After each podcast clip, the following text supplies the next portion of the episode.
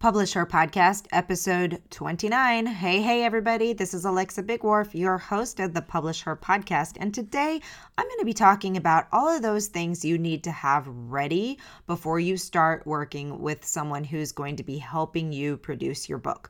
Whether that is a, a cover designer, an interior um, layout person, whether it is a self publishing assist company or boutique publisher or a hybrid publisher, as you are working with other people to get your files ready for production, they're going to be asking you for a lot of different pieces of materials. So, um, pieces of material. So, I'm going to try and give you an understanding of the types of things that you need to be ready to provide and what those things are. Enjoy the show.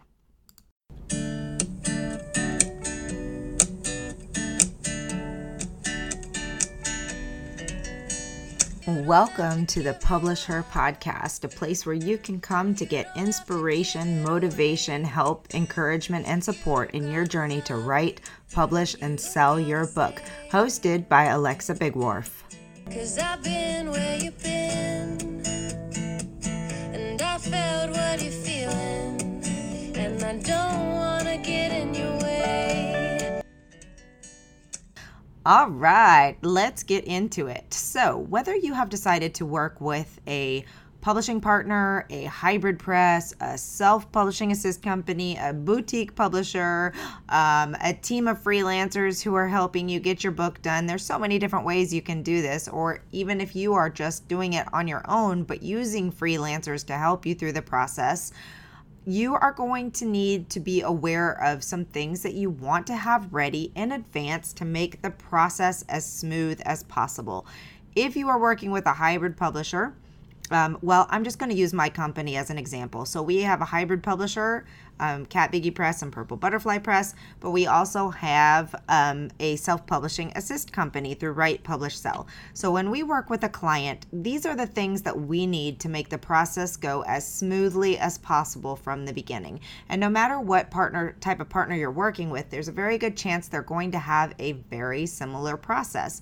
So, we're going to talk primarily about cover design and interior layout today. I'll do another episode on marketing and other types of support at a later date, but today, just to talk about these two areas because these are the bread and butter of what you need to move forward. So, in our process, we always start with the cover design. Why? Well, for several reasons, but the most important of them is marketing.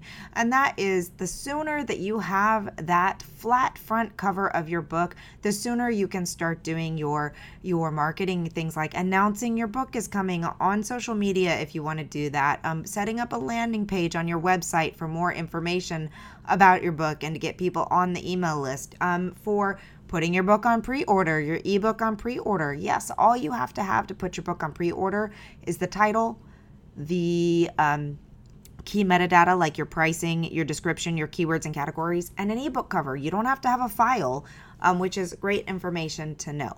So let's talk about the cover process. These are the things we request from our clients to have in the cover design process. And I know that these are things cover designers are going to ask you for because the reason we created this process was because of our cover designer asking us over and over and over give me all of these things.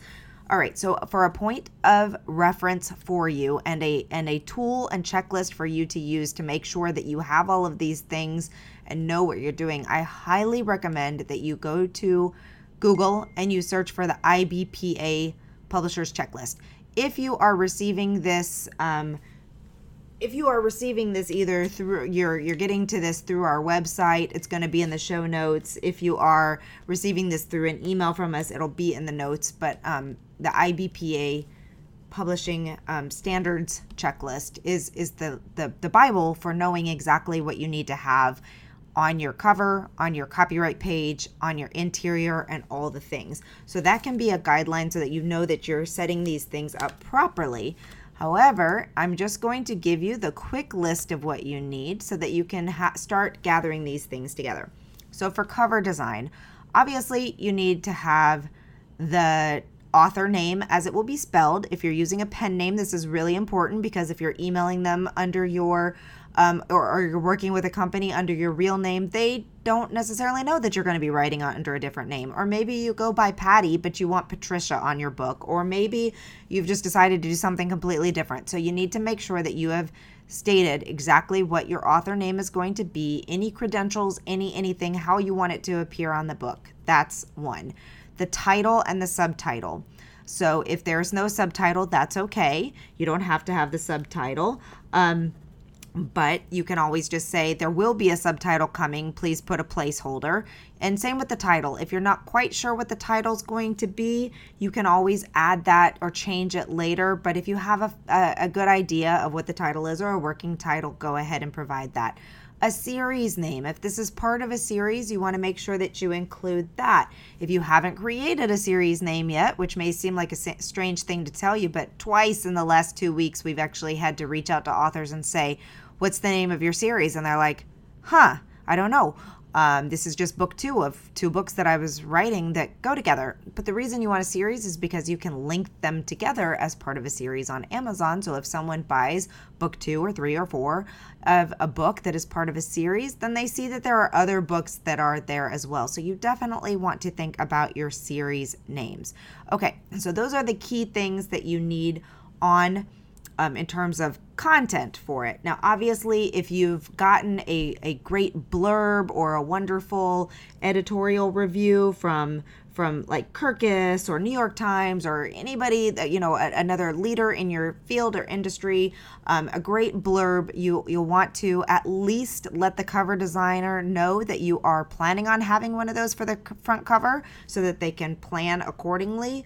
Or um, if you already have it, go ahead and include that as well. Okay, so those are the main things. Now, the next part is some of our authors like to have pictures of themselves on the cover. So, if that's going to be the case, you need to make sure that you have the highest resolution, best image possible and provide that to the cover designer. If you're not using an image of yourself or you don't already have the image, maybe you have art that's been designed for you or a graphic um, or a graphic that was created for you. All of those things, whatever you have in terms of, of resources for that cover you need to provide or let them know that they're coming. It's a great idea to share any ideas or concepts that you have.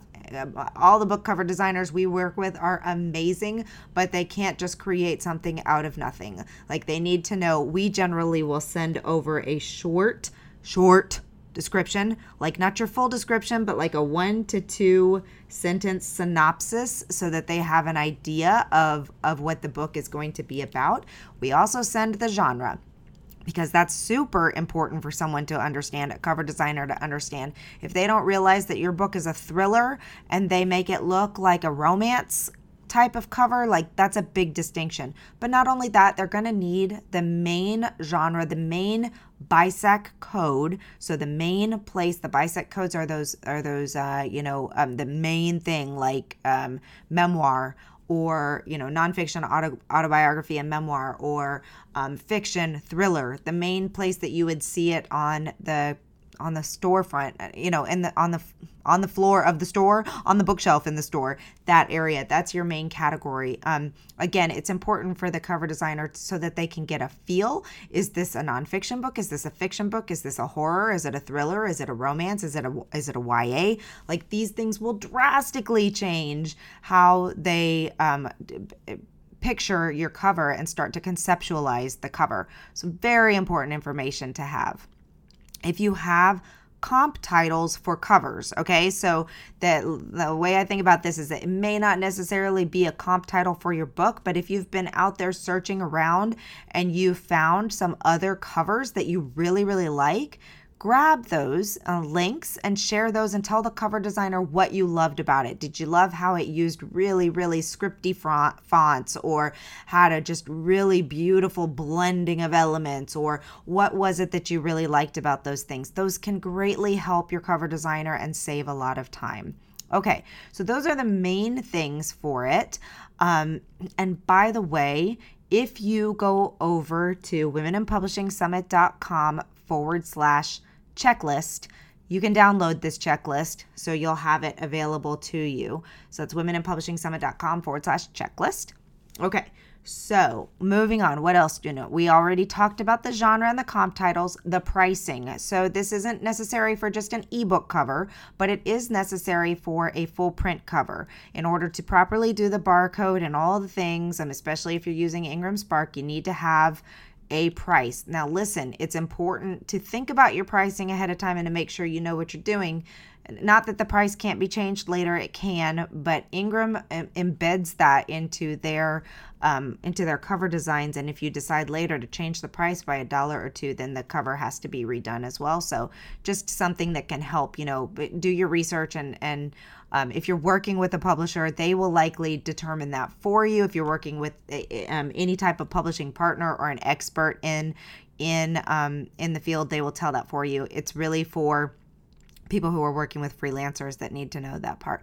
Now, the next part you'll need to give them for the for the print cover, you will need to give them your ISBN and you will need to provide your publisher info. So um, that would be the imprint if you've decided to create an imprint, which is a name that is associated with the publishing of your book. So it could be your company name, it could be a name, a company, um, you know, another name that you've come up with to go along with all of the printings of your books.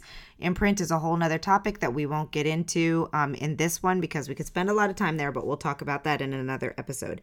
Um, check with your publishing partner to see if they provide an ISBN. Many hybrid presses, obviously all traditional presses, and even some publishing partners will assign ISBNs. So that's just something they may or may not ask for.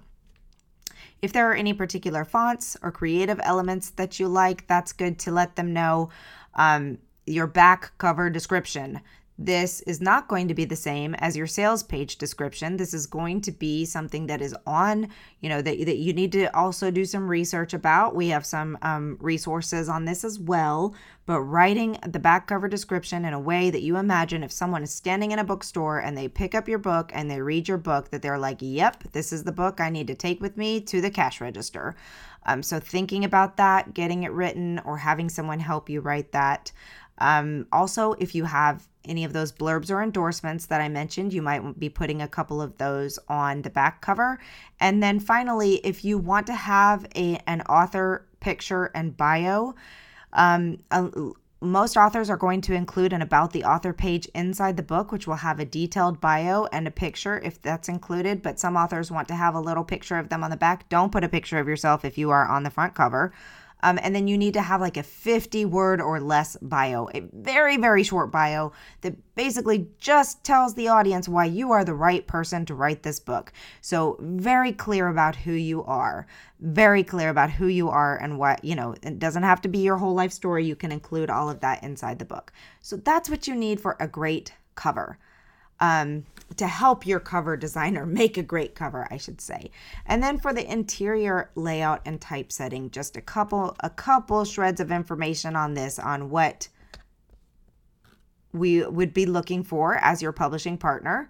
So, the final final final final edited Word doc generally is going to be a Word doc. PDFs, no. Word doc.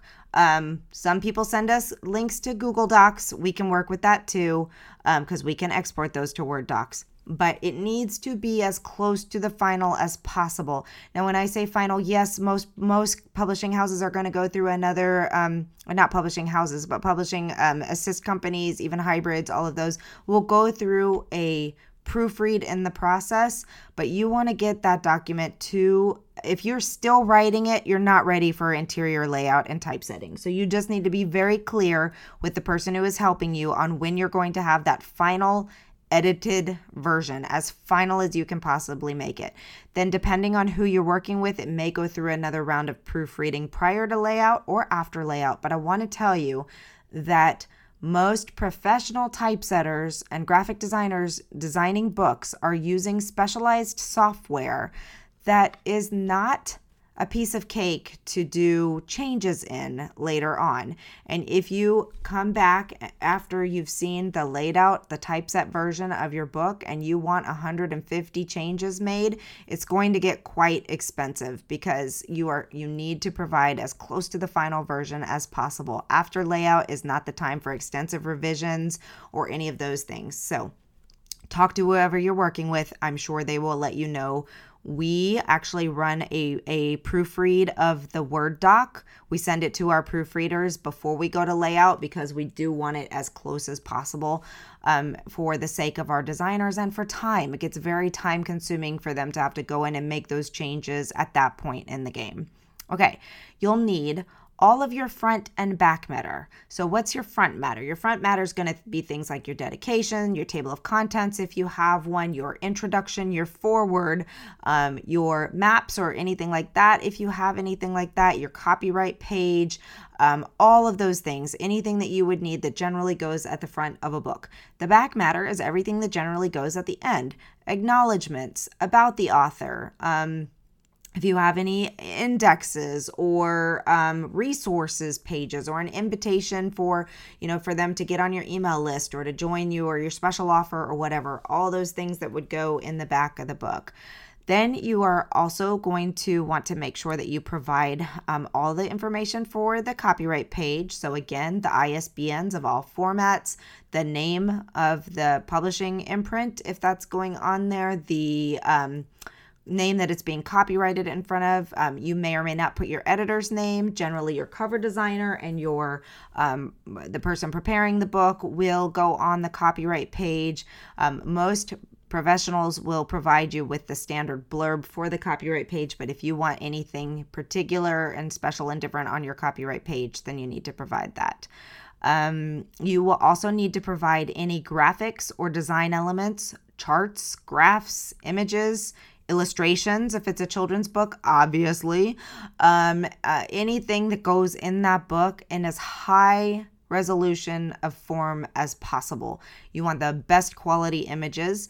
And if you have a lot of images or um, or things that you need graphics charts pictures whatever that you need into your book the best practice is to list all of those out on a separate document that says what chapter and where these elements go. So, for example, if you have a graph that goes in chapter one, subsection two, under the heading, you know, I love to meditate, then then make that as clear as possible. You can also use the page number that's in your Word doc, but it's better to be clear and descriptive because those will change. Uh, the page numbers will change once it gets um, put into the designed format. So, and then the other thing that you can do is you can label those images by the number that you've so let's say you've got a word doc that's like here's image 1 chapter 1 you know section 2 and you label that one 1 and then in in your file of images you could just number it 1 chapter 1 or something like that so that it's very very clear because it can get so overwhelming if there's a lot of graphics and a lot of things that need to be placed throughout um, a book. So the more you can help people really understand by numbering it, by a numbering solution, by a naming solution that makes sense, and by being very organized, it's super helpful. If you've been collecting endorsements and praises for a praise page, you need to let your uh, designer know, let the people know whether they're ready or not, at least to hold a page for that.